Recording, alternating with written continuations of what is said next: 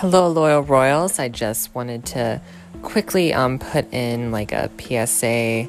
I guess it's kind of last minute. So originally this episode was supposed to be one, but of course when you sit around with three other big Agerton diehards, you end up getting a 5 hours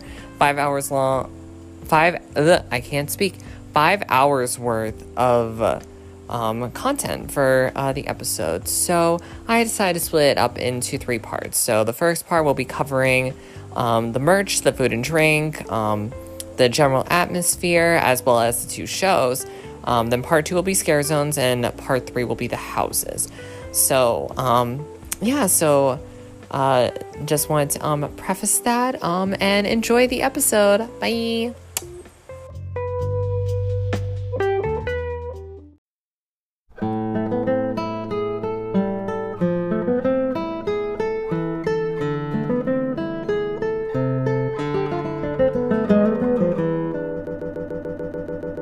Fuck me gently with a chainsaw.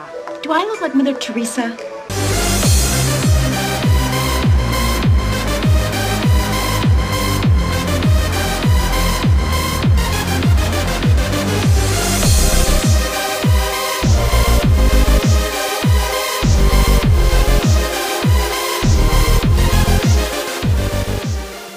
Something is trying to get inside my body. Yeah, and she's female and she's waiting for you in the cabana. And you want to sleep with me.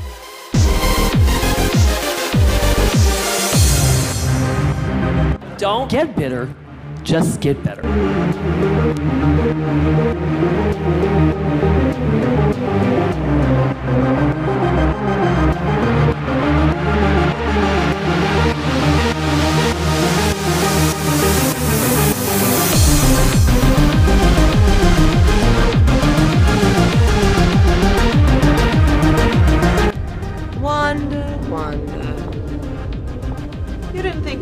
The only magical girl in town, did you? But we can't all come and go by bubble! Oh, Joshy, do you really think you're ready to kill someone if you've never even finger blasted a girl?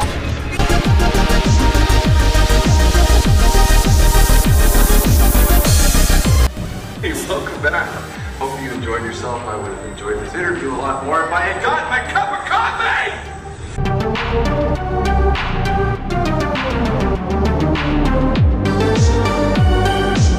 of coffee! You know, I was starting to think that wishing on stars was just for babies and crazy people.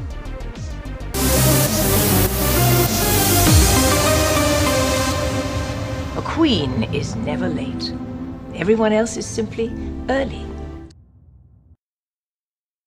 Ladies, gentlemen, gender nonconforming, welcome back to In the Queen's Throne Room, the witchiest and bitchiest podcast in this corner of the kingdom.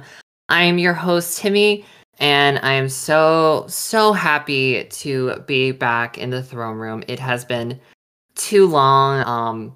As I probably said on my last episode, which was back 2 months ago, now, beginning of September, I was in the midst of two big moves. My parents sold my childhood home, had moved from there. And then 2 weeks later, I moved back down here to Orlando. So this will be the first time I actually recording from Orlando. So that's pretty exciting. But I didn't want to leave this spooky season without talking about everything. So I'm very excited to be back, to be winding down. I mean, the minute I got here was hitting the ground running. I was doing a lot of Halloween Horror Nights, probably saw a lot of you for the first time. It was great meeting everyone. I got to do some other local hunts. I got to do Halloween Scream, Sir Henry's. It was just insanity. So that's why we didn't get a spooky season part two. If you want to go back and listen to last year's, we did cover a lot of horror movies. I did a review of HHN Light, as well as a local haunt back where I lived, back in New Hampshire, Fright Kingdom, so you can listen to that. But anyways, that's all old news. But we're still going to talk some spooks. Of course, I'm sure you've noticed the tale. This is going to be a big wrap-up episode for Halloween Horror Nights 30. I'm hoping this is going to be an annual thing from here on out. Last year, obviously, I covered HHN Light as a solo thing. But this time, I did bring some guests. So first up, returning from our opening weekend impressions episode, we have Dakota back. Dakota, how's it going? I'm great because Brittany is free. Yes! We Marty and Alex dug through Frankenstein's grave and free Brittany. We're very, very happy that she is free. One appropriate time to do an episode like this. It's like a whole celebration. I'm happy and revived from Brittany being freed and crawling my way out of my post-Horror Nights depression. I feel that, but I'm so happy you could be here to talk about all of this, because I know, as always, you have thoughts and onions, very strong ones like I do, so I'm excited to see what we have to say here. A lot. Yes. All right. But along with Dakota, we have some new guests to talk about Horror Nights. First, we have my first guest ever coming back again. I think the last time again when she was on here was about Christmas stuff, and so now I'm having her on for Horror Nights, so we're just running the gamut. So Courtney, how's it going? Well, technically the first episode we did together was about Horror Nights. That is true. I remember it all too well. Stop. I'm happy to be back for the sequel, for us to talk some more HHN. I had a great time this year, and I'm very excited to sort of reflect and think back on all the fun that I had. Yes, I'm so excited to have you here. It's too bad we couldn't get Keith on to have his opinions. I know he has strong ones as well. Oh my gosh, I know he'll be so excited to hear that he got referenced, though. Yay! Just a little name drop right there. Boop. Like right there. But so excited to have you here. But obviously we do have one other person aside from Courtney, someone who hasn't talked HHN with me. Courtney and Dakota both have. But we have Ivy here. Ivy, how's it going? It's going really good. That's so good. Miss Skipper Ivy over there. Oh I'm just gonna call you that like every time you come on now. I'm sorry. Yeah, but I'm so excited to talk about this with you, since I sadly did not get to see you at all this HHN season. I know. I didn't get to see a lot of people. I did meet Brianna. I did get to meet her. I've been trying to meet her for a while. So I'm jealous. I get to see her either. Oh my god. Y'all just hid from me, but it's fine. It's fine. We're gonna talk about everything, so I'm very excited to hear your thoughts and opinions about everything that was this 30th anniversary year. All right. Okay. So, as I said, we're gonna be covering HHN 30, so we're gonna be covering everything. So buckle in, this is gonna be a long one. Granted, you if you listen to my show, you know that all of these are super duper long. But so basically, we're gonna do everything. We're gonna talk about kind of just our overall impressions of the year. We're gonna talk about things like merchandise, the food, drink, and obviously the houses, zones, and the shows as well, since we got 2 new shows this year. So yeah, without further ado, let's kick things off. So first, I kind of wanted to ask everyone, like, what were your, like, kind of overall opinions about this year? Like, just like the vibe, the energy, the atmosphere, just everything as a whole. I mean, someone can jump in if they want to, or I can say my opinions. Does someone is itching to say something about their overall impressions of this year? I can start. I was just, so happy to be back. It goes without saying, but we had a a year without HHN, technically. We did have HHN Light, but, you know, it is not the same going through Bride of Frankenstein at 9 a.m. than it is at 9 p.m. when you've just had a nice beverage and are waiting in line with your friends.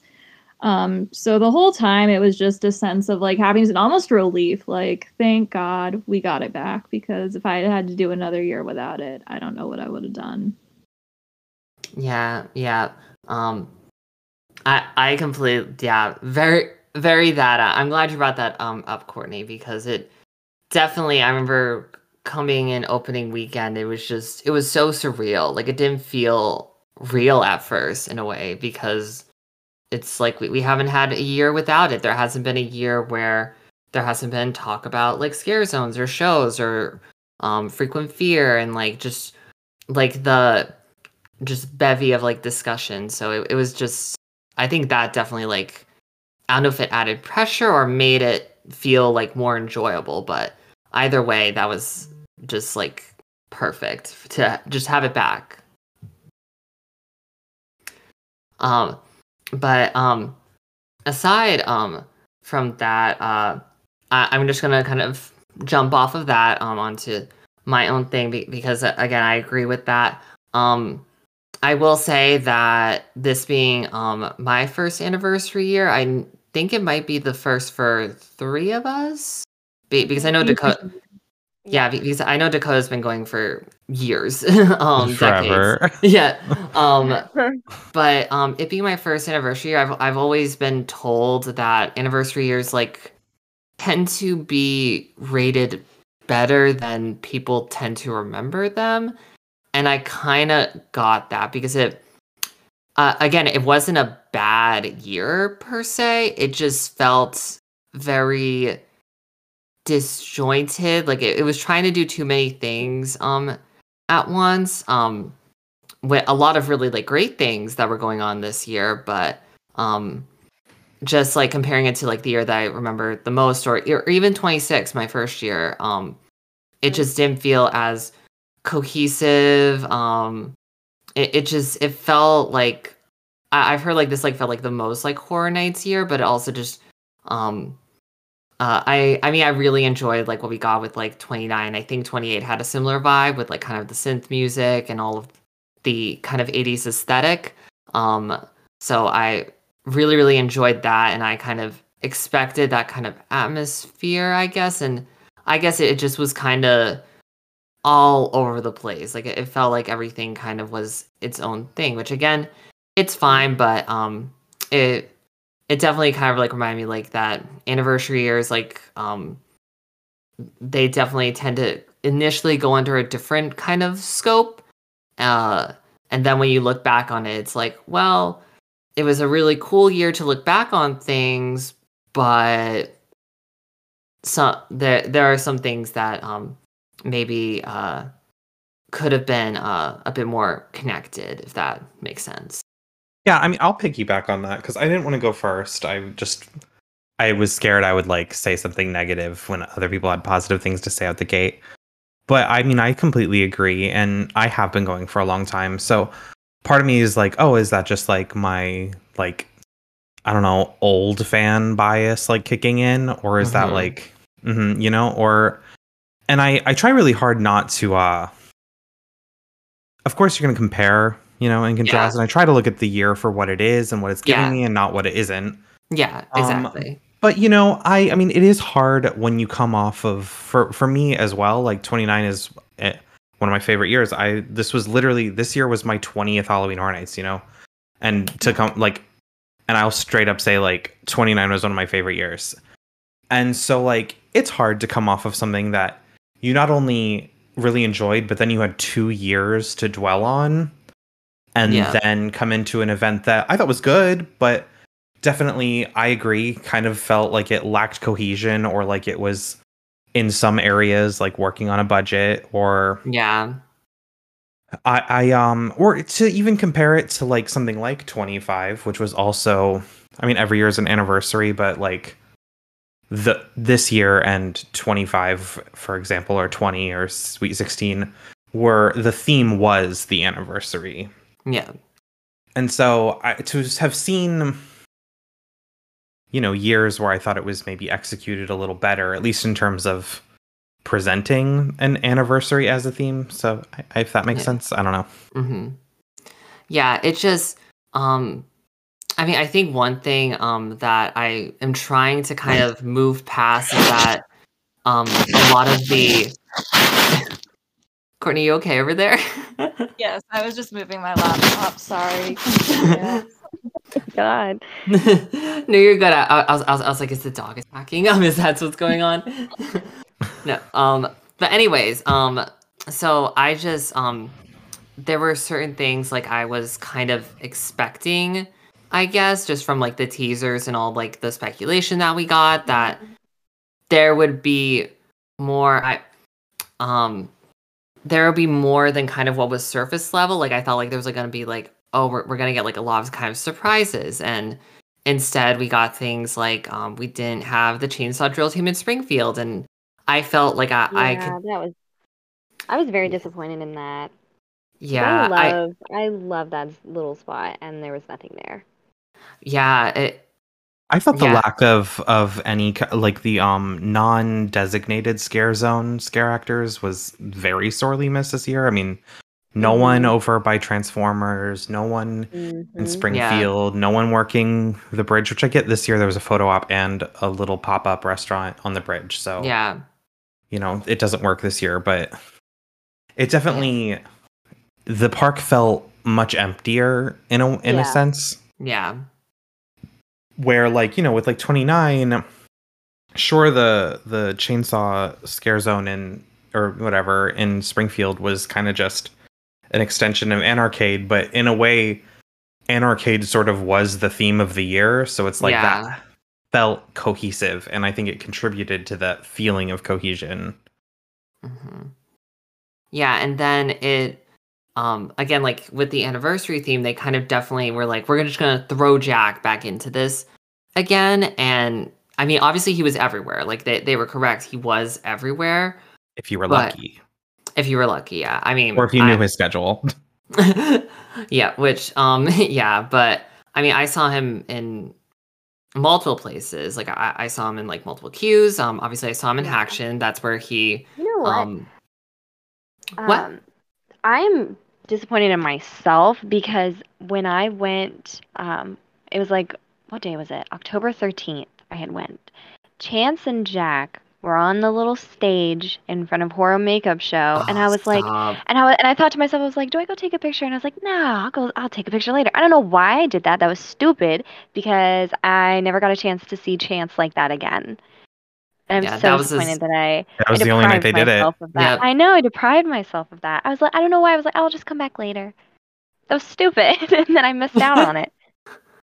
Oh, well, at least you got to see it. I was working during it, and I had to hear it like through all social media, and I'm just like, well, I can't leave. I can't go. I can't even like see it. But.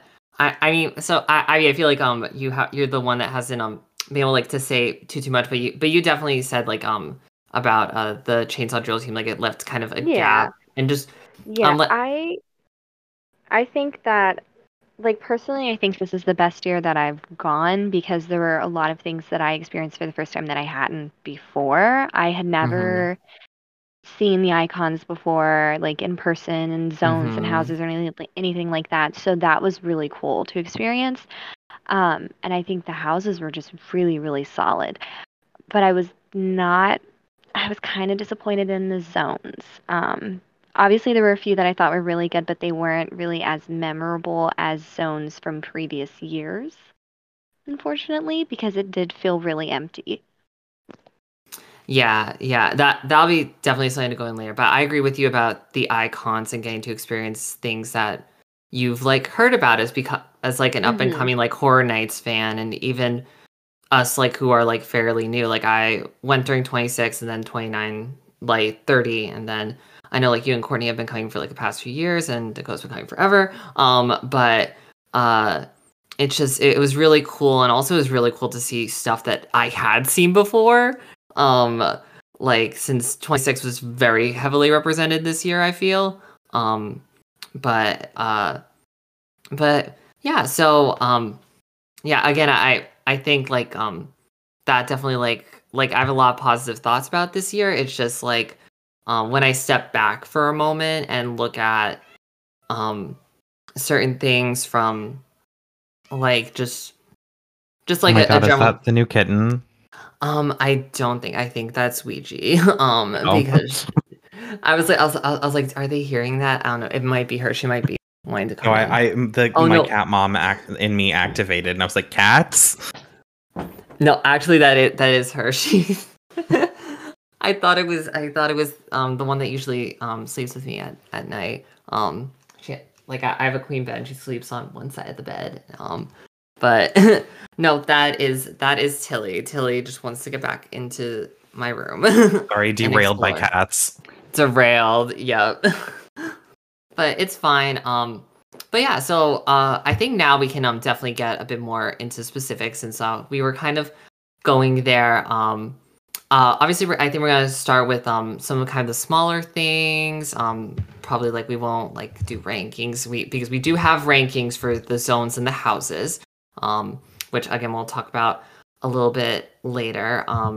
But first, let's talk about the merch this year, because there was a lot.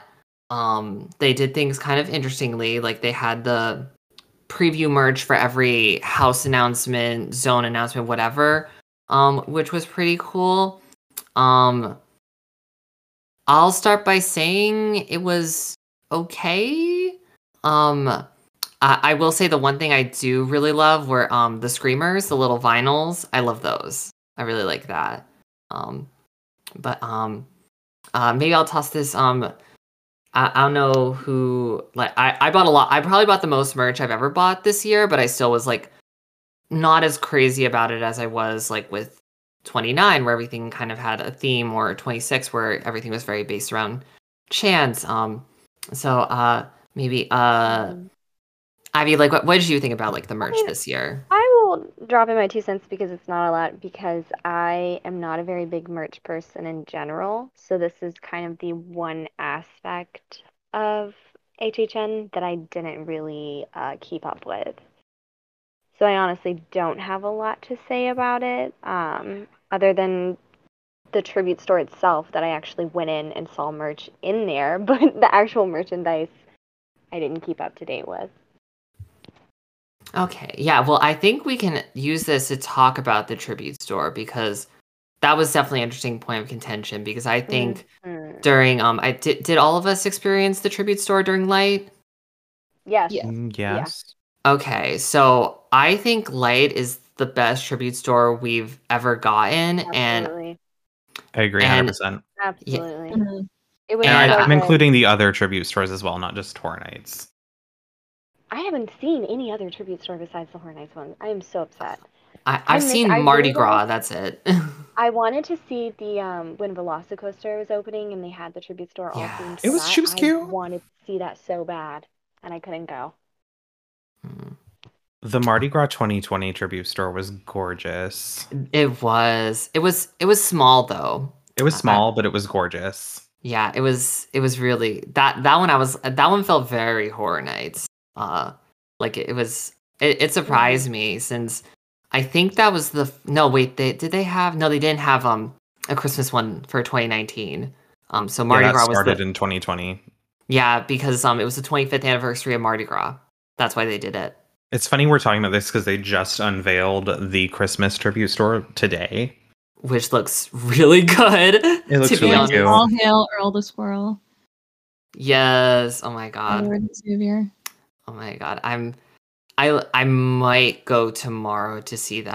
I was gonna go there to see Eternals, but then I found out that Eternals wasn't blocked from the AMC Disney Springs, so I want to go there to see it instead. But I might hop over, since it's relatively close, but I still have an opinion on that. But back to like what I was getting at with like HHN Light, since we all did see what was there for Light, which pretty sure that's what they originally had planned for 30, considering that they did have a Beetlejuice room and there wasn't a Beetlejuice house that year.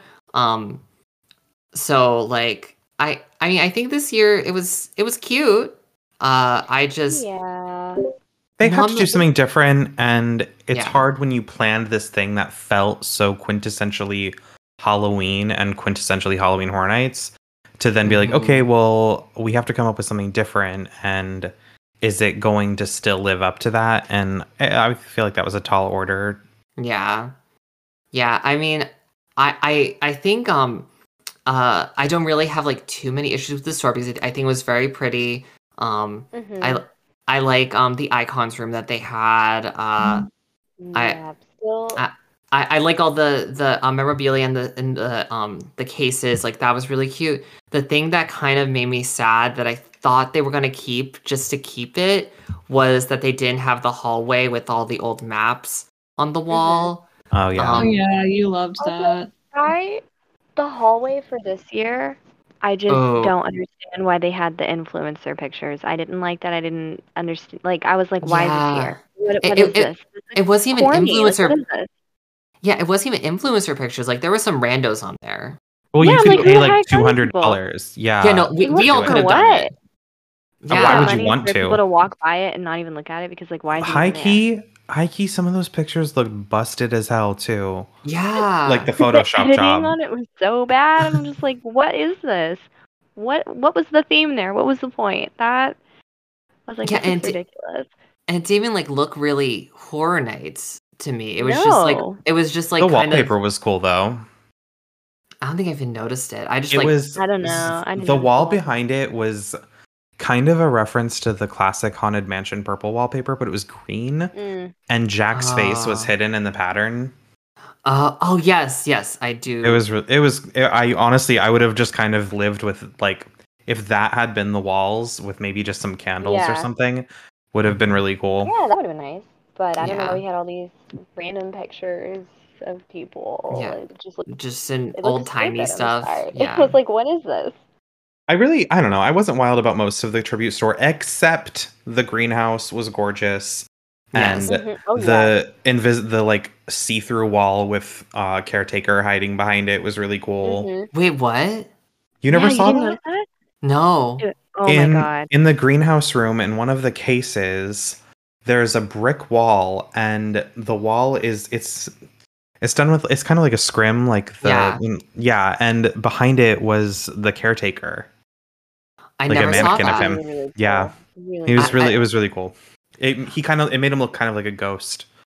Mm-hmm. That's cool. I mean, I did love what they did with the icons portraits. I will say I'm still kind of mad that they had every icon that was physically going to be on the throne in the house, except Lady Luck was not in there. I'm so unbelievably mad about that, because when I found out that there were busts of all of the heads and stuff, all the icons, I was so excited. I wanted to take a picture with Lady Luck. I get there, no Lady Luck, and I was so upset. Like, I'm not surprised, but like, come on. Lady Luck and Fear are very much the forgotten icons.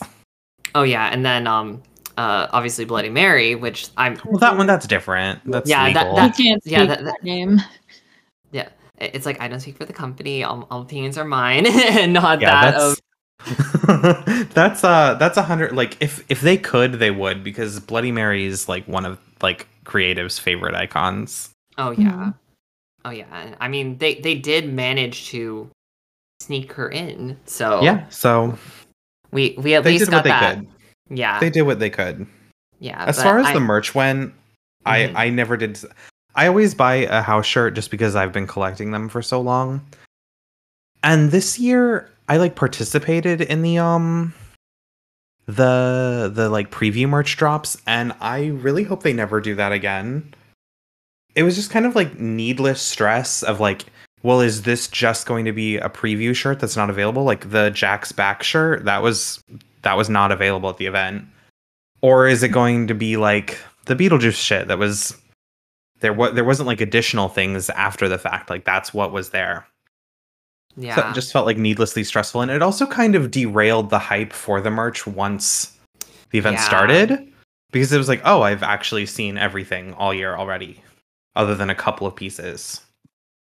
Yeah. Like, I bought more. I bought more before the event than I did at the actual. Same.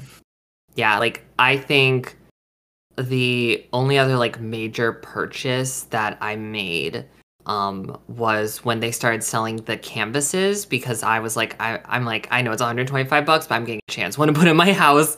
So, which again reminded me, I'm like, oh yeah, Lady Luck is not here. And if they had a Lady Luck one, then we would have, because in our house, Chance is my favorite, Julian is one of my roommate's favorites, and the Lady Luck is the other. And I'm like, if we had Lady Luck, we would have a wall with three, and it'd be perfect.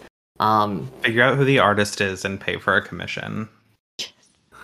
I mean, honestly, I probably could find out. I'm pretty sure they like posted. Yeah, I don't think that's an impossibility. No, I mean, I just bought the artist that I forget what he worked on at the event, but he did the print of Chance on the Throne, and then he did one recently, and it just went on sale today. Brian? Yes, Brian. Yeah, he's a sweetheart. Yeah, with all of the women in the lantern. Yeah, I saw that. I had to get it specifically because of the way that Chance is holding Lady Luck. Let's go, lesbians. Let's go. Yeah. but yeah. So like it just, yeah. I mean, again, I liked it, and I realized, like, I get what you're saying.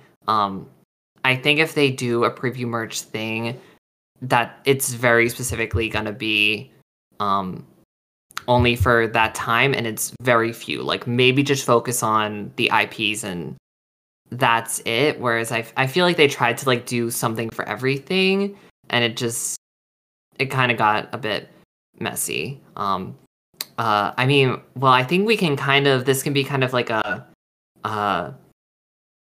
kind of a little bit of a segue to talking about food and drink. But another thing that was really disappointing were the Blinky cups. Oh my god, yeah. Yeah. I waited too late in the season, and I got a cup that did not blink, and I was like, aww. No. Aww. I waited till like the very end, and they didn't warn me, which I also feel like was a little sus that they let me spend $14, and then I got mine and it did not blink. So I did feel like that was throwing money out the window. I really was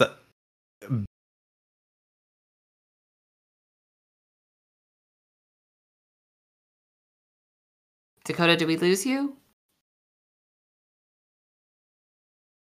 Oh no. Carol Ann. Wait, is everyone else still here? I'm still here. I'm still here. Okay. What happened? I don't know. You just went out. Like, just you're ready to talk about the Blinky cups, and then it just like cut you off. It was that like so weird. Universal came in and like, y'all need to shove out these goddamn Blinky cups. Like, shut the fuck up. I don't know what the last thing I said was. Not today. Well, Courtney was talking about how she didn't get one that didn't blink, which I thought was the strangest thing I've ever seen in my life, that they suddenly were like, oh, we're giving out Blinky cups that don't have the blink to them. I was like, what? I'm guessing it was like a manufacturing issue would be the thing. Like, they probably got them and they're like, oh, yeah. Shit. I mean, I've had weird shit where like the end of the season, they've just completely run out of Blinky cups, and they just give you the like Universal Studios like beer cup that you can get during the day. So maybe it was just like do one more cheap order to get us through the last weekend. Yeah, maybe. I mean, I did get one because I was like, because I was like, ooh, like I this season I was like, I'm like, you got a new design. I was literally like, I was like, because I got the one with the poster, which I thought was a tease, because I thought we were going to get a different poster. Like, that's what I was saying when I cut out. I thought it was going to be like a different year each week. Yeah. And instead, which would have been cool. Yeah. And then instead we just got the Jack design, which was already on another cup, and it looked better, and it still wasn't the greatest design. Like, it wasn't even like they used the typical Jack. It was just like an artist rendering. It was also like, it felt like that was supposed to be the cup the whole time if there was only going to be one cup. But because there were two, they both felt like they were pitches for two completely different sequences of themed cups. Yeah. Does that make, like, I don't know. I thought a lot about the cups and I'm like, what is wrong with me? Stop. Yeah. No, I think it's because it's another, like, going back to 29 where we had these beautiful cups where it was, they told us like it was going to come out every week, there was going to be a limited supply, and it just became, I feel like 29 was where the cups really like became a thing. I mean, I know they've been a thing before, but like I feel like 29 was where like they kind of nailed it, because like we had the cup that like was the overarching theme of the event, and then we had a Universal Monsters cup, a Killer Clowns cup, and a Ghostbusters cup, which were the three major IPs that were kind of everywhere. Like we did have other IPs at the event, but they couldn't do much with us, and Stranger Things kind of already had its year in a way. So it also kind of felt like this, the like arcade from Stranger Things was the theme of the year. Yeah. So it's like that cup, like in a way sort of was the Stranger Things cup. Yeah. Either way, we're still talking about cups, and all I really was going to say is that the 29 cups knocked it out of the park, and this year's cups did not. No. Agreed. No. Mm-hmm. Yeah. So I think that'll be it for merch, unless someone has another thought on things. I mean, I brought up the Screamers briefly. I love those, even though they sold out before, like, the last... It was like the last like 2 weeks, right? Where they just like were not there anymore. Oh, the Spirit Jersey, the knockoff? No. Oh, well, I love the Spirit Jersey. That I was glad that they did that. That was cool. I got mine. But no, the vinyls. Remember how they had the little boxes and you could get Jack, Chance. Like I only got one all season. I got 4 because I wanted to get Chance, and it took 4 to get Chance. So I have Chucky, Frank, and Jack with Chance. So, I don't know. It was just fun. I just thought it was a cute thing, and it was very cute. I like that it says Series 1. I like the implication that they're going to do it again next year. That makes me happy. I'm excited. I hope they do. I have the shirt. Presumably a little Usher and director in a box. Yes. Probably another Jack, because Jack sells. Yeah. Maybe they'll give a Lady Luck redemption and we'll get a Lady Luck one. Just explain to me why the bride wasn't the chaser instead of Gilman. Yeah. I mean, well, that's another thing I talk about the merch. The fact that... Oh my God. I mean, I think we kind of dug that in when we talked about the preview stuff, but... Like, come on. I mean, Jess and I absolutely got, like, ripped apart on Twitter for bitching about the bride merch.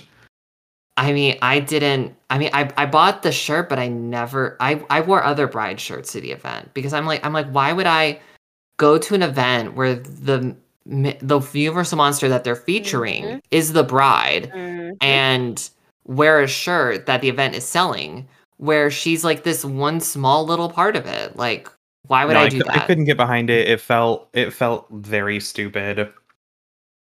Then when they do release a bride-themed shirt, it's only in a girl cut, which is like, that's great, but unfortunately that does not look right. Like it just looks weird, tight in the wrong places, baggy in the wrong places. Yeah, I mean, they call it a girl cut, and I know, like, it's like no guy would wear this, because we have like broad shoulders, and that's like it, like I mean, I'm skinny, I'm tiny, like I'm a bit more like I can like you have the very rare male body type that could actually wear this shirt, and even then it's like, ugh, it was unfortunate. Yeah. The other the Wicked Diva shirt was just horrible. Oh God. That shirt was so fucking stupid. Why did it say Wicked Diva? I don't know. And then like that we got so like corny. It doesn't help that the art on it is just the most cursed looking thing I've ever seen. Yeah. Yeah. Oh, what did they do to Chance on that? Oh my God. Oh my God. What they did to all of them. Like the bride looks like, oh my God. Ridiculous. Oh my God. And then like we just got like so much Chucky merch for what? Very weird. Very weird choices. Very weird. Out of place. You get choices. There was like this I think it was a pin set, and it had like a bunch of icons and then Chucky. And I was like, why? I mean, I get that Chucky is a major Universal horror IP. Well, yeah. And I get that. But I'm like, I guess he was present because of the photo shoot. I get that. And I get that they're promoting the show. Yeah. But just do a Chucky house. Do a Chucky scare zone again. Just put up where you... They gave us the like photo thing. Instead of the photo booth, if they had done a barker, like a mic'd character with no other characters, just the one mic'd character, like you could have absolutely justified Chucky being on the merch, and people would have actually liked it. Yeah. And I mean, the merch was so weirdly geared too, because like they had the... Obviously, like, the good guy doll, like, box one that I know a lot of people did buy. But then they had, like, the rainbow sparkly that looks like it was trying to get a certain demographic, but also, like, not sure. It was just an odd year for merch, I think. I thought it was the show logo. The show logo it's the same. It's, like, the red. Which I also watched that show. Pretty good. The show's so good. Have not watched the most recent episode, but it's really great. I've only watched the most recent. I haven't seen any of the others because as you know, I live with Erin and that's her son, so we have to watch it. But yeah, it was just a weird year for merch. And I guess that was probably something that they had to kind of scramble because they had probably put money elsewhere and they were kind of... And they'd also already spent their merch budget last year. Mm-hmm. They're not going to just sell the same merch, which I totally understand. Mm-hmm. I also thought last year's merch felt cohesive, though. Yeah. And obviously that design was incorporated into 30 Years, 30 Fears, and was probably planned to be. Yeah. So. Yeah. It is what it is. Again, we're probably going to come back to a lot of, like, kind of like, well, was this planned to be? And it's like, oh, maybe, yeah. But we can move on from merch. And as I said, with the Blinking House, we can talk about food and drinks. So I think we'll start with the drinks, since I feel like not as like positive opinions. I feel like it's going to be more mixed when it comes to drinks than the food, which I personally liked how many options they had for drinks. Like I feel like they had, I mean, across the board with food and drink, I feel like there were so many options this year. Yes, for sure. I also feel like, because I feel like back in 29, like the one drink that was consistently pretty good was the Saturn, and this year I feel like, Vampire's Curse was good too. That's true. It was tall. It was drinkable. It was refreshing and didn't really taste like alcohol. Yeah, but I thought Poison Tea Party was great. I thought Ghoul Juice. Great. I know Bog Slime had its fans. Like, I feel like, even though I still feel like it's very watered down and doesn't have a lot of alcohol, but I think that's kind of a decision that goes with how people don't know how to act at the event, which is probably another discussion entirely, which I'm not sure how, like, we could talk about that tastefully, so I'm not sure we're going to get into that, but... I don't know. I thought the drinks were pretty decent this year. Some I was like fell off. Like I personally, for me, I thought Bog Slime went to shit. Like I thought it was... only had it at the beginning of the season, and I really liked it. But then I kept being told by people that it was like getting bad. No, it was. So I like enjoyed it. I didn't like the matcha bits because it. That's just it all collects at the bottom, and then when you get it just like hits your little, it was just gross. But I would get it intermittently. So like early on, like in like September, into early October, it tasted pretty decent. Like again, it was definitely like the more bitter drink, the more kind of like for a certain crowd. I had it with my mom near the end of the event because my mom was all about like, let's try everything. This was the first year my mom got, that's pretty cool. I got to introduce a lot of people to the event this year. And it had no flavor at the end. I don't know what happened. Mm-hmm. It didn't taste like anything. Like, I don't even taste like the alcohol. Like, my mom took a to me, this is garbage. And I was like, oh, I'm like, I thought it was like, okay. Like, I thought it like was drinkable. And then I took a sip and I was like, what the fuck? It was just, yeah. I don't know. I don't want to talk over everybody. So like for people who got to try the drinks, I tried all of them. So, I can talk about all of them, but what did y'all think of the drink offerings?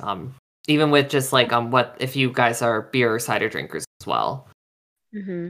The only drinks that I tried this year were the ghoul juice and then the tea party one. Yeah, and poison tea party. They were good. Yeah, I liked the poison tea party one.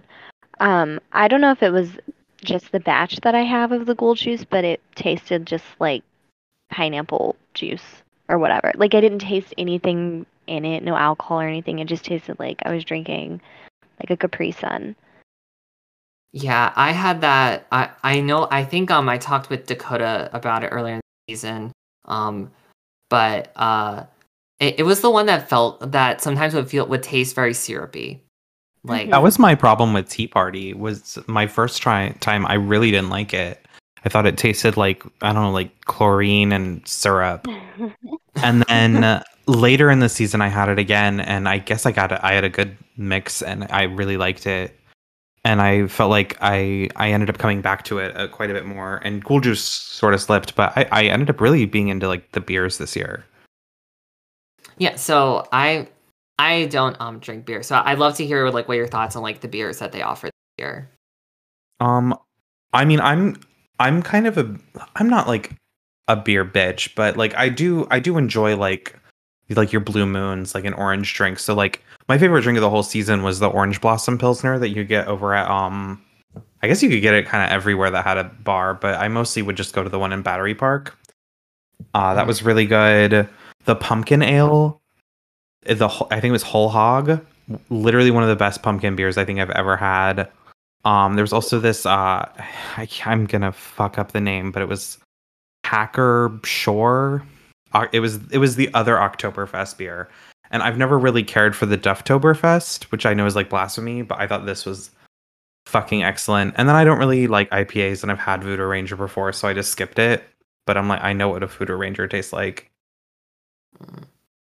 That's interesting you say about the pumpkin beer, because a lot of people did not like it. Oh, I really liked it. But pumpkin beer is very like, I feel like much like pumpkin spice, not for everybody. Mm. Yeah. So Courtney, like what were your thoughts like the drinks this year? I know I ran to you like when you were getting it. So yeah, I had ghoul juice, which was pretty good, not amazing, but pretty good. And then I had the Wicked Old Fashioned, which I ordered mostly for the name. I'm from New England, so Wicked's my favorite ever. But the drink itself was like very bland and not worth the $10, because it was like Coke Zero and cherry brandy and something else, but it was very mediocre, and I was kind of mad that I spent the money on it. One drink snack combo that I actually did really enjoy was the Ace Space Beer Float, which it was the orange cider with vanilla ice cream. I liked that one a lot, actually. That was really good. I only had it once because my body was not going to be able to do ice cream and beer, but it was really good. Yeah, that was a good one. I enjoyed that. Yeah, I had that one once as well. I wasn't too crazy, since I don't like beer. I've tried beer so many times, and I just don't have the taste for it. But I was pleasantly surprised. I like that they decided to do a little bit different. It wasn't one that I was going to go on my way for, because again, beer and ice cream it's a lot. It's a lot, especially when it's 90 degrees and humid. Like, yeah, if you like Jack and Coke and you're at Horror Nights, the Jack and Coke slushie, which you can get all year at the little it's like at the kiosk by the concert area by the Jimmy Fallon gift shop. mm-hmm. is so good. And it literally just tastes like Jack Daniels and Coke, but it's a Slurpee. Mm-hmm. And anytime I'm in the mood for like that, like for a Jack and Coke and I'm at Universal, like that's like my go-to. It's very good. Yeah, I'll have to try that because I also had, again, I had every single drink. We haven't even talked about one of them that I know some people really didn't like, but I had the Jack and Coke and I watched them mix it. And the fact that it was just them pouring the ingredients into two cups and then sloshing them back and forth like they were at a college party already, I was just like, that's what I'm going to drink. Opening night, I did have it, and I really enjoyed it. I was really surprised. It had it was really well mixed. It was really well put together. But then I had it like that. There was like this weird lull point in the event where everything was kind of a mess. I'll say for one reason or another. I know this year was kind of a difficult year. So, but it was just I'm not having that again because that was just. I'm like, I could have gone home and made that. I didn't have to pay this much money to get that drink. But yeah, let me think if because we haven't talked about the margarita at the Texas booth, which it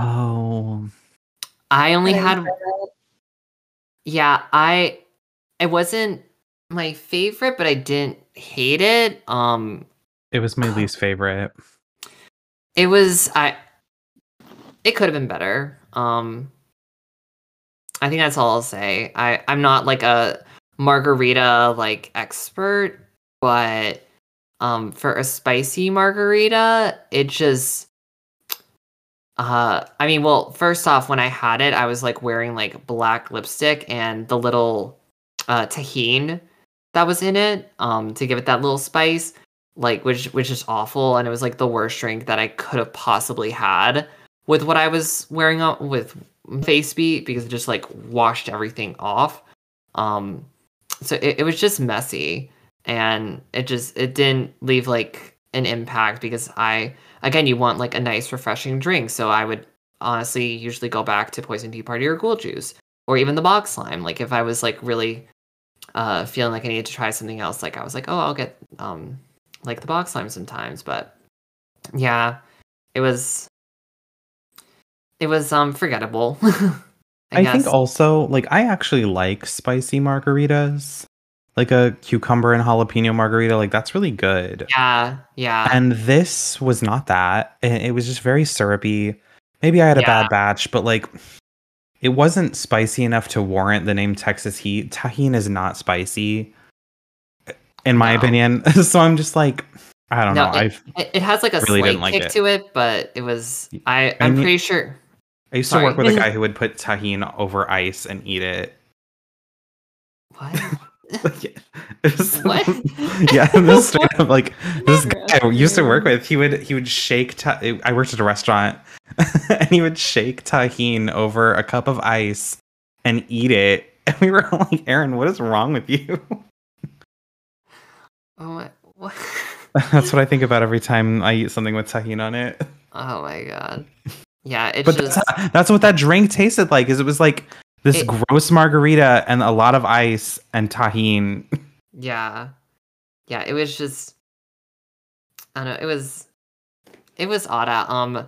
I will say the one thing I regret not doing was they had a lot of, I don't know if they were specialty drinks for the event but they had a lot of stuff going on in Finnegan's.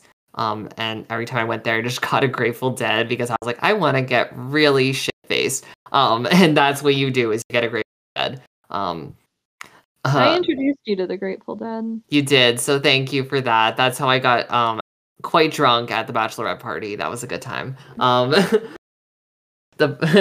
almost lost my special bachelorette. But I know they had other things, and I tried a sip of something that Jess from Scream Queens got, and it tasted like a Sour Patch, and it was really strong and it was really good. So I wish I had taken more advantage of like Finn's or maybe even Alcatraz as well. Vince had this, I didn't go enough to try all of the signature drinks they did, but they had this one that tasted almost exactly like the Welsh Dragon at Epcot. And it was so... I don't think I've had that. Fucking good. That was at Finnegan's? Yeah. It might still be there. It was during Horror Nights, but I mean, I'm sure they could make it all year. Yeah, I wish I had taken a note because they had a long list. But it was specific. It looked like it was specifically for Horror Nights because it was on like that big TV up in the corner. Yep, it was off of that menu. Yeah, and they all looked like they were themed to the event. So, yeah, I kind of wish I did that, but I feel like we've covered drinks up pretty well. So let's move on to the food because oh my god. What the food slapped this year, like really slapped. They finally turned Horror Nights into a food festival, and I'm so glad they did. Mm-hmm. Absolutely. Like it was just. I mean, they even opened up more bars throughout the event, which was great. And the theme booths, like everything. So did anyone like have like a favorite? I know I have one. I have two favorite food items. The first would be fried Oreos. Shout out to Lily for testing this for us all. She made this happen, and we all need to thank her for that. Those were just great, you know, like super gluttonous. Like I could never eat like a whole set by myself. I had to buy it to share with somebody, but they were fantastic. They were so good. So, so good. And just to jump on that booth as well, the Chance PB&J was really good as well with like the spicy honey on it. That was really good. Also at that booth, the those chicken wings.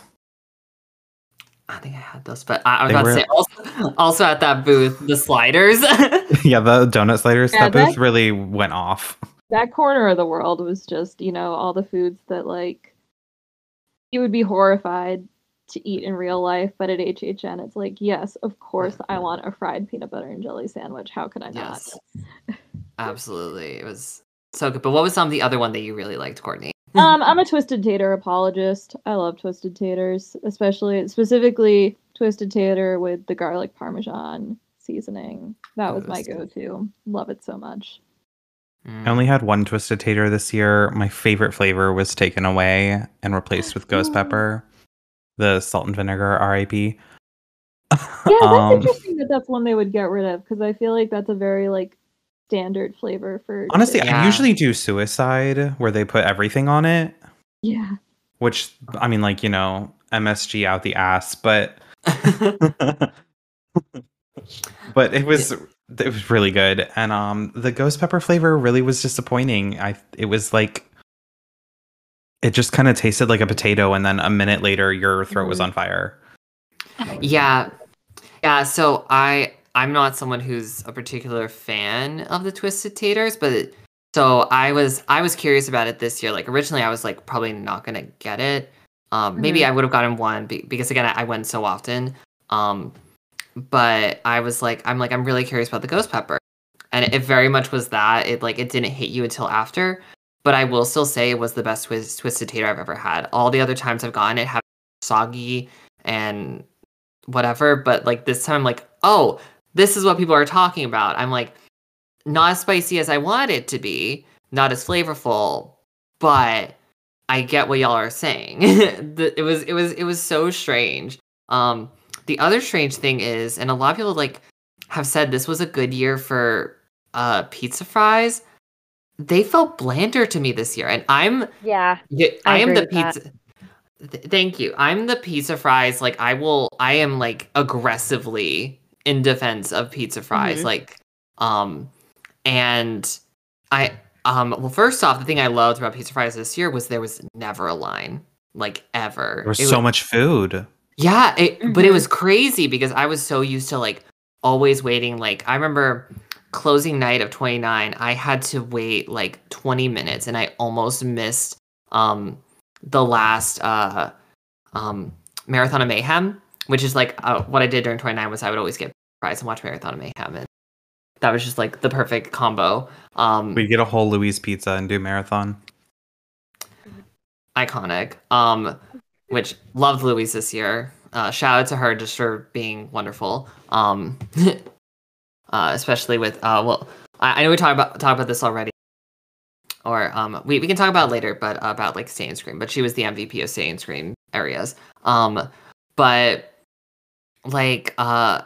loved that the fact that like there was never like much of a wave because everything was swallowed up by the Twisted Tater stand that was right there, and then the Hill House booth, which is really popular and quite good. But it, I don't know. It just I swear by Kids Zone, and I don't know what it was that It wasn't a sauce or seasoning. I don't know.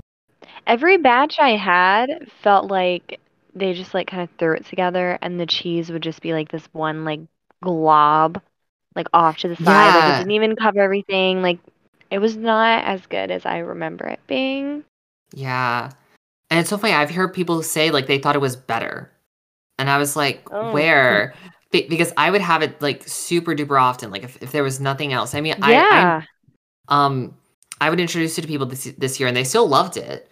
Like I introduced like my best friend and her family when they came down. Like I'm like, this is what you have to get.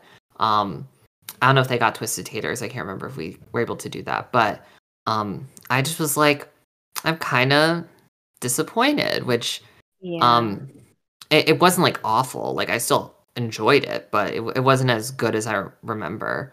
But to go off of that, my favorite dish this year was the Field of Screams Gyoza over at the Wicked Growth booth. I love that shit so much. It was so good. Like I'm not a dumplings person at all, but that shit was good. Like really good. And the it wasn't soy sauce, it was something else. It was ponzu. Yes, that's what it was. Thank you. Just that was probably my favorite dish. Again, going back to the Hill House booth, that place slapped because they had Poison Tea Party, and then I got to try the brisket, which I thought was brisket. Oh, so good. Very rich though. Like no, very another word because it wasn't a lot. It was a very thin sandwich, but brisket can be like very salty, and it was very it was like very savory, and like I don't know, I always felt full for a while off of one of them. Yeah, which is why I didn't get it too often, because I don't like the feeling of feeling too full, and I feel like that kind of gave that to me. I was really into the gyoza at the beginning of the event, but I felt like over the course of a few weeks, they went from being like really slippery and like steamy and good to like every time I would get them, they were fucking rock hard and like lukewarm to cold on the inside, and I like really got turned off. I mean, I worked at an Asian restaurant for 5 years, and I would get like fresh gyoza like every night, so it was like very hard to like go from something that I thought was great at the beginning of the year to be like, this is subpar. Yeah, I did notice that. It still tasted good to me. Totally fair. The ingredients were great. Yeah, it just like it was weird biting into it, but like it didn't bother me. And I also introduced it to my mom at the event, and she didn't like the bog slime. She agreed. Like I think we had the gyoza like almost every night. After we did pizza fries first, and then gyoza, and then we were just set on the gyoza. The first like 3 weeks of the event, that was like we were all, my entire group, every single person, like we were going out of our way to get gyoza. And over the course of like 3 weeks, we were all like, did these drop dramatically in quality like overnight? Yeah, I don't know. I feel like that might have been the what happened with that booth, because I felt like, again, the bog slime started out like pretty decent. Again, I just didn't care for the matcha bits. But that lost its flavor. That's what that happened. What happened with the gyoza was just that I think they also, I think word got out, because originally it was very quiet around there, but there were some would be quite a line. And so I think they probably weren't as careful, I guess, or like they just kind of had to like really like load up on it. And it just like the quality went down as a result. That booth also had the absolutely bangin' butternut squash. I never got to try it. It was really good. Ooh, love that. What else? I never got to try any food from Texas or from Tooth Fairy. I know the candied. What was it at Tooth Fairy that they had? It was candied pork belly. Yes, I heard people said like it was hard to eat, but it was good. It was good. The picture, I thought it was going to be like a sauce, like it had been marinating, but it was hard candy on the outside, yeah, like a candied apple, which I wasn't expecting the first time. I ended up getting it like 3 or 4 times over the course of the season because I really liked it. Like it literally was just pork covered in candy, but the sweet and like salty just like went really nice together. Mm-hmm. Did anyone get anything from the Texas booth? Possibly, aside from I tried a friend's ribs. I mean, I saw the cherry pie. Yeah, I saw it. It was cute. Yeah, I didn't end up having one. No. Yeah, I had the little rib platter that came with the bread, and it was filling, which, you know, a lot of these are like snack items. That was like a full meal, but I wouldn't say it was like exceptional barbecue or anything, but it was good when I needed a full meal and I didn't want to wait for a restaurant. Yeah, I didn't I mean we could talk about like the other, like I know we talked about Louis, but like I know Monster Cafe had food options. I never went and I regret that. Yeah. Same. Oh, I do want to talk about, I had the Bride of Frankenstein ice cream cone, and that was really good. It was like a swirl of vanilla and sesame seed ice cream, so that made the white and black, and then the cone was chocolate, and it was really, really good. I saw pictures of it, and it looked really cute, and I just, it's like we all just kept forgetting that Monster Cafe was open. Yeah, I would go in there so much to use the bathroom just because no one knows like that you can just walk in to use the restroom. And so everyone's like crowding around Jimmy Fallon, which like just gets like awful. And it's like this is how you're going to get COVID. But I wish I went in there because I tried it for the first time back in 2019. I think it was with you, Courtney. I think it was my first. I did take you to Monsters Cafe. Yeah, so I was. I could have gotten it on the Unmasking, the Sixth House, because that's where you ate. But I was trying not to eat too much food that day for some reason. I can't remember why. But yeah, I love the food in there. It's so good. Like probably some of the best in the park. But. Yeah, okay, so I think we've covered food pretty well, so let's go on to the fun stuff. So we're going to talk about the show. Okay, so I think we're going to talk about kind of the sequel show first, and then we'll talk about what potentially is the last show we'll ever see in Fear Factor. Well, it is the last show, right? It is, like, yeah, it's the last one. Yeah, it's confirmed. Okay, yeah, I think my brain is, like, thinking about another location that's potentially the last, but also not, in like a weird way. But we'll get to that. So Marathon of Mayhem, Carnage Factory. So I got to see this 3 times technically, but I'm gonna be honest, Dakota, I was eating my fries and I did not pay attention to the show when I saw it. I was just like, I'm just here to like take a breather. Because it's cold and I'm tired. But I liked it. I don't think it's nearly anywhere near what 29's was, because 29's was chef's kiss perfection. Yeah, 29's was truly, I thought, like an actual attraction that I would go out of my way to see. Mm-hmm. It was what, I mean, you've said it, but I agree. It was what World of Color should have been. Like, mm-hmm. I think it's one of the like most grand, wonderful, like show-stopping, incredible, amazing shit on it. I wasn't going that direction, but yes. But I was just gonna say, like, in terms of like a nighttime spectacular that is, you know, fits the bill of either a lagoon show or a fireworks show or a projection show, whatever. I just think it's a really good one. And so it's like, that was a hard bar to clear. And of course it didn't. But I mean, as far as a show goes, I still think that Carnage Factory was cute. Yeah. It is telling that I did not see it until the very last showing of the very last night of the event. And no one else in my group saw it even once.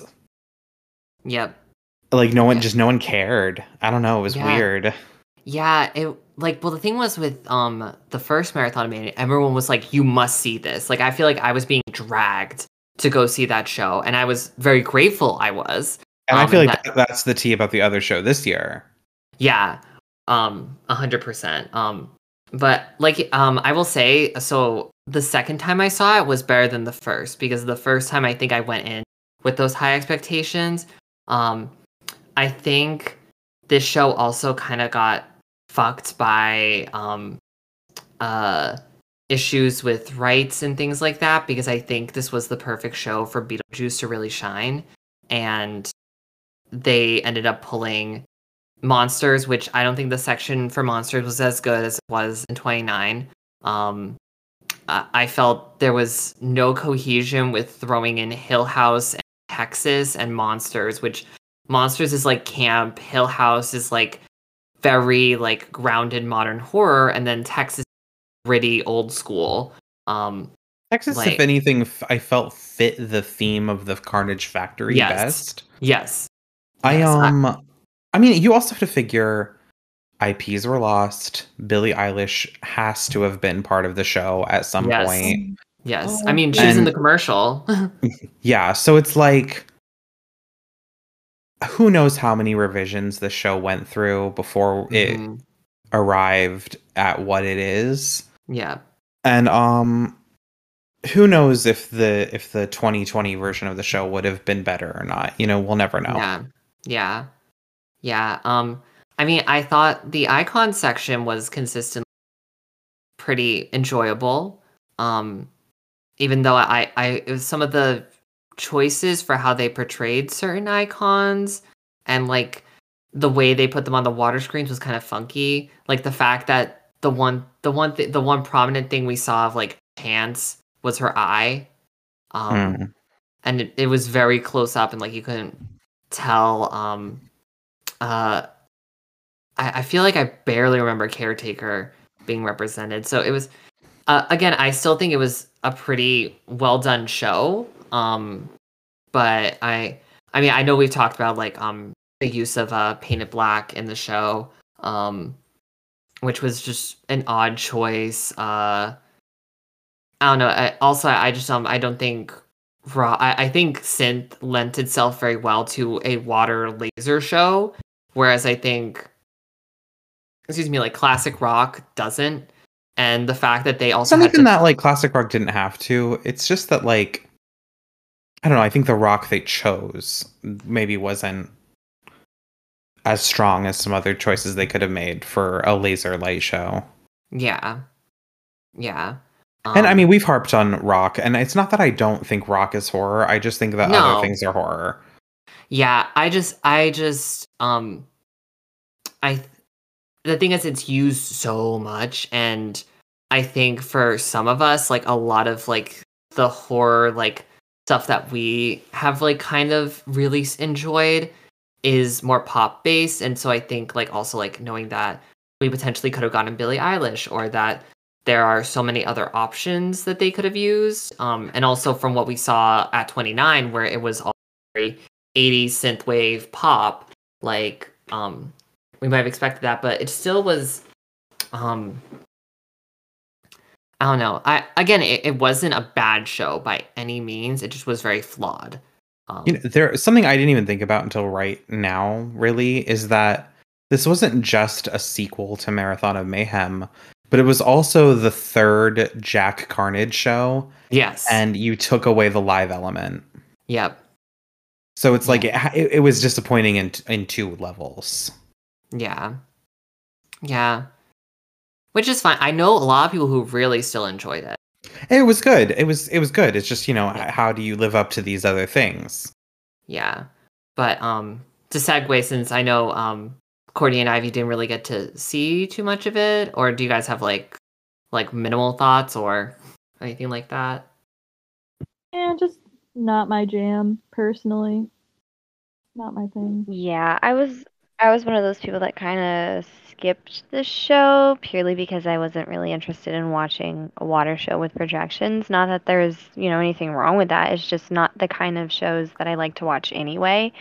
It's the same reason, and this is a hot take, but I don't really sit and watch like fireworks shows at Magic Kingdom on the castle because I just don't really care for projections.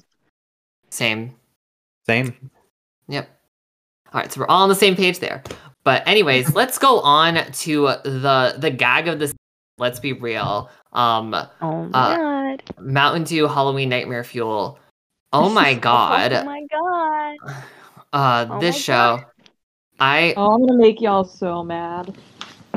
Don't. Oh, I'm about to get kicked off the podcast. Timmy, you go first. No. You stop me. You have to finish. I thought it was nice for the first 5 minutes, and then I thought it was the same thing over and over and over. So I did not care for it at all. Oh my god. Yeah, but to be fair, I also had those thoughts about the previous dance act that we're not going to name, that I enjoyed the first 5 minutes and I was ready to go. This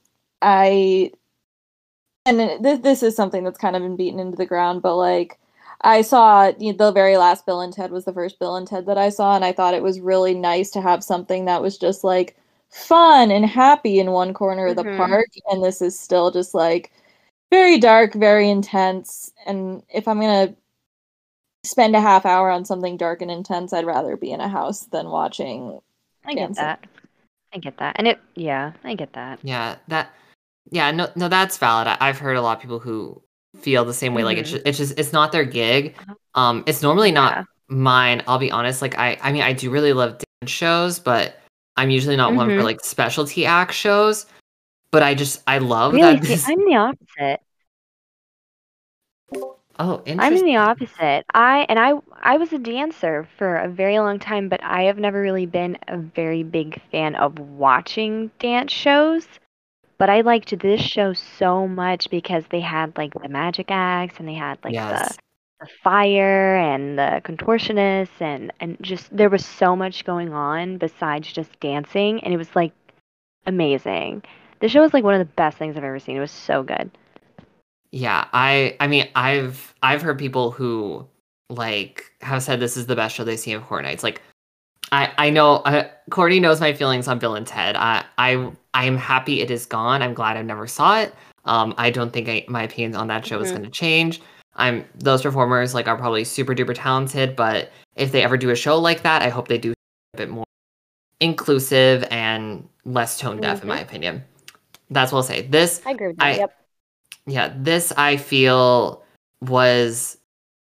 like this show was almost catered towards the new Horror Nights fans, in my opinion, and I just ate it up. Like it was, like the facts. Like one thing that I think came out of nowhere with this show as well was the pre-show, where that the RIP tour guides would just go off on. Oh my god, I loved that so much. That was so much fun. Yeah, that's why I probably, if that pre-show didn't exist, I probably would have had similar feelings on the show to Courtney. But it just got the crowd so hype, and it's just everything after just continued that energy, and that cast had that energy throughout. I was really glad to see the aerialist from It's AOV. It's AOV. But that he came back. I mean, he's not in AOV. He just was with all the specialty acts. They're all brought in for the most part. So that's why he was able to do this. But I love that they were like, where even though like we're an event that's kind of encompassing not just like adults, do an adult show, because like it was very BDSM inspired. In a lot of ways, like men on leashes, harnesses. Amazing. Yeah, I think, was there a gag in the show? Yes, I believe so. I think when they come out in their in their like leashes. Don't they have like a horse wagon? I think they do. Also, can we talk about amazing hidden trans allegory opening? Yes. Oh my god. Gets in bed a man, comes out a bad bitch woman. Yep. I mean, I was gonna say this show was for the girls' days. Oh, absolutely. Like, it was so good. Listen, I learned a lot about myself through the presence of this show, like a lot about myself. I'm just gonna leave it at that. It was so good. It was so good. Every single performer that was in that show had so much stage presence, and they put so much fucking energy into every single one. And they're doing these performances back to back to back, and it was the same amount of energy every single time. It was just so good. And I think her name is Tiana, the one who did the fire. Yes, I hope that's her name. She was stunning. I'm like obsessed. Walking, living, breathing goddess. Just every time she came on stage, fully captivated by this woman. She was amazing. Yeah, and she had like these two guys behind her. Like, even though like she was like clearly like the central point and like showing up, like, but she also came out in probably like very little clothing, while these guys were like covered head to toe, which like I'm sure was probably for safety reasons. And she just looking stunning. And I mean, she had to put on like that whole performance and first where like they wind her up, which I love, but like I mean the fire acts, like I thought I was gonna get bored, but they were all just so like wild. Like I don't think I've seen certain things, and it was just gorgeous. And again, the magic stuff, it just everything down to like the music that they chose. Yes. They chose the most perfect fucking soundtrack for the entire show. It was so good. Yes. I think... Oh, sorry. Go ahead. I was just going to say, I think this is the year for stage shows with haunts, because if you guys are made to Hallow Scream, I got to see Monster Stomp. Very much the same vibes and equally as good. But anyways, Dakota, sorry, I cut you off. Oh, I was actually going to play devil's advocate for Courtney for a second. Because I was going to say, like, I do think, I mean, in essence, it is essentially the same as a dance troupe that shall not be named show. And, I mean, I thought those shows were amazing and wonderful until, you know, everything came out about that. Yeah. And, you know, adding that fire component really is the only difference. There's the same amount of story and the same amount of dancing and the same amount of specialty acts. And I just think that, like, having a show like that at Horror Nights, I know it's not for everyone, but not everything at Horror Nights is for everyone. So I just like that this specialty show still exists. Because I was worried when, you know, that there wasn't going to be an adequate replacement for what the sort of box that AOV filled. Yeah. Yeah. I mean, I will say at first I was very down on this show because of the name, the very generic name. Oh, the name is stupid. Yeah. Yeah. And the fact that we were pretty much led to believe this was going to be another Returns. And it wasn't, but I'm not mad at what it turned out to be at all. I had so much fun. The audience was so into it.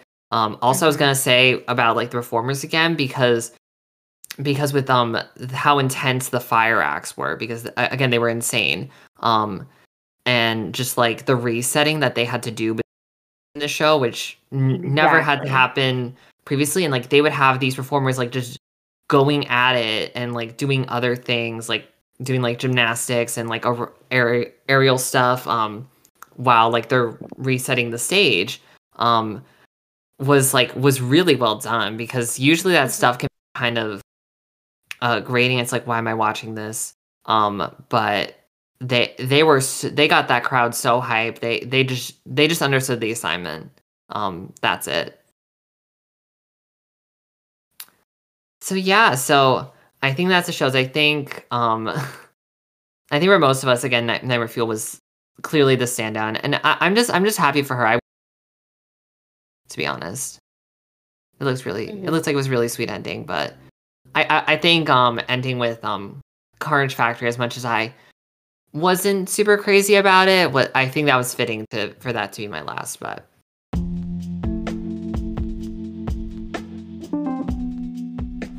All right, and that is part one of our HHN 30 wrap-up series. Stay tuned for next time when we cover the scare zones.